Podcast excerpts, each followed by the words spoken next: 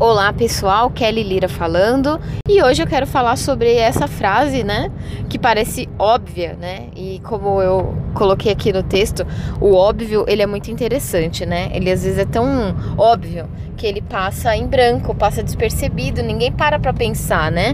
Se a gente parasse para pensar com um pouco mais de profundidade nas frases clichê que a gente usa por aí e nas coisas óbvias, a gente aprenderia muito, mas às vezes parece que a gente precisa do complexo, né?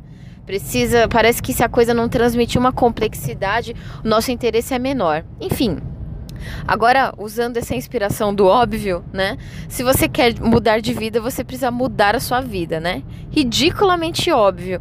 Mas um fato, né? Como é natural do ser humano o apego pelo que já existe, né? Pelo padrão.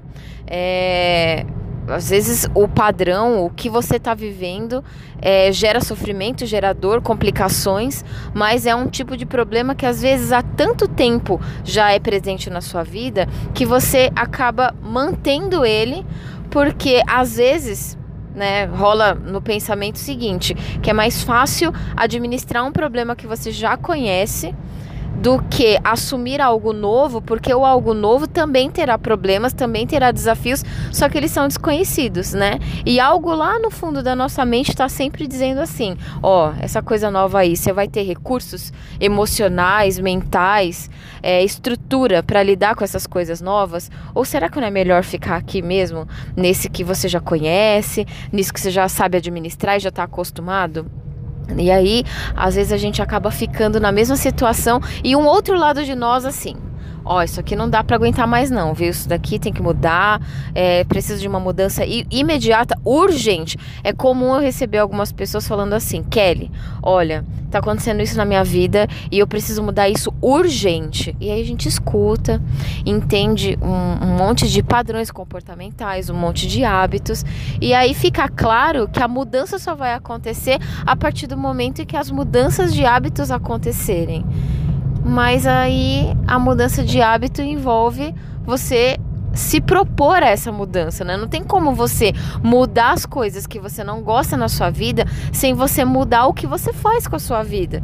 Isso é o princípio inicial da mudança, mas existe muita resistência, né? E uma das coisas que eu tenho percebido que colabora muito com a mudança, as pessoas que têm mais sucesso no processo de mudança de si mesmas são as pessoas que aprenderam a dizer não para os próprios instintos que a sabotam. Então veja, é, a gente sempre está procurando a zona de conforto, sempre está procurando fazer um carinho a si mesmo, encontrar uma regalia. E quando a regalia vem do outro, é muito mais difícil de conquistar. Mas quando é uma vantagem, um carinho a si mesmo e uma regalia que depende apenas de você, a gente encontra motivos. A gente tem uma tendência, né, a encontrar motivos, sabe lá de onde, para justificar uma ação ou uma não ação.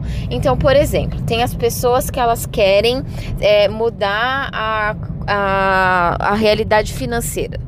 Para você mudar sua realidade financeira, você precisa adotar um novo comportamento com o seu dinheiro. Então isso envolve escolher melhor os sims e os nãos que você dá para quem? Não é para o outro, é para si mesmo. O mesmo vale para alimentação, exercícios físicos, né? Então, o que eu vou comer? O que eu não vou comer. Isso envolve muito bem o não que você dá para si mesmo e o sim que você dá para si mesmo. Por quê? Porque você quer algo. Então aquilo que você está fazendo é para você conquistar algo que você deseja. Mas você pode dar uma regalia para você mesmo. Você pode falar, olha, hoje Hoje sim, só hoje, só mais um pouquinho.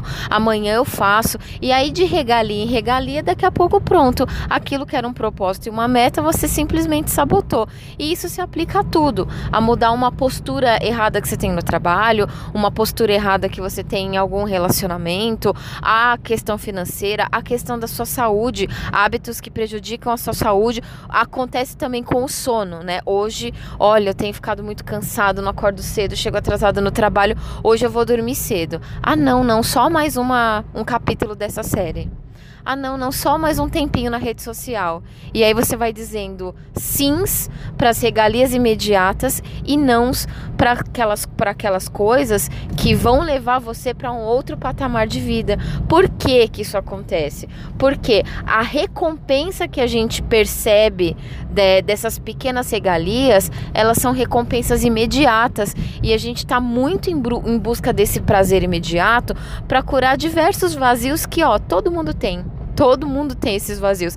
Então a gente acaba buscando preencher esses vazios com prazeres imediatos que dão um sentimento de realização e isso vicia. Só que isso também sabota porque o prazer imediato vem, só que a construção não vem. A construção é sabotada. Então, no médio e longo prazo, você tem frustração. Por quê? Porque é, faltou o aprendizado de qual não eu vou dizer a mim, qual sim eu vou dizer a mim. E a gente vê muitas pílulas de reflexão na internet falando sobre aprenda a dizer não. E quando a gente pensa nisso, a tendência é: ah, eu tenho que dar limites, eu tenho que dizer não, eu falo muito sim para as pessoas. E para você mesmo? E os sims que você está falando para você mesmo?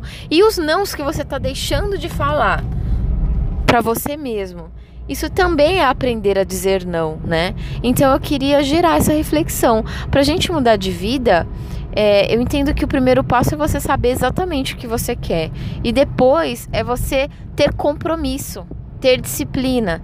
Se você quer isso, isso envolve dizer quais sims, envolve dizer quais não. A partir do momento que isso está claro, fazer esse compromisso consigo, consigo mesmo, consigo próprio é, e não burlar essa regra e não, não, não entrar em, em, conflito com aquilo mesmo que você se propôs, porque isso gera frustração a médio e longo prazo e à medida que o tempo vai passando, isso vai afetando a sua autoconfiança.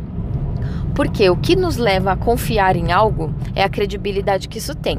Se você propõe a si mesmo que vai fazer algo, que vai deixar de fazer algo, e você trai a si mesmo, chega um momento em que você passa a não confiar mais em si mesmo, porque a palavra que você dá para você, você mesma não cumpre. Você mesmo não cumpre. Então é importante a gente estar atento a essas questões. Às vezes a gente percebe um sintoma comportamental, um padrão comportamental, a gente não imagina nem de onde vem. Só que essas, esses pequenos hábitos de se sabotar é o principal causador dos maiores males a respeito assim, dentro desse assunto, né? Então, fica aí a reflexão, né? Você tem dado sims e nãos coerentes com os seus propósitos? Seu propó seus propósitos estão sendo sabotados por prazeres imediatos? Reflita, por quê? Se você não está satisfeito com alguma área da vida, você só consegue mudar de vida mudando de vida, né?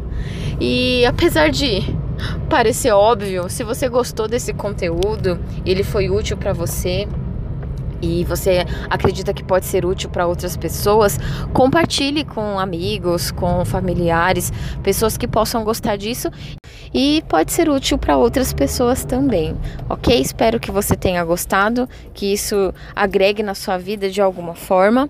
Um beijo a todos e até o próximo conteúdo.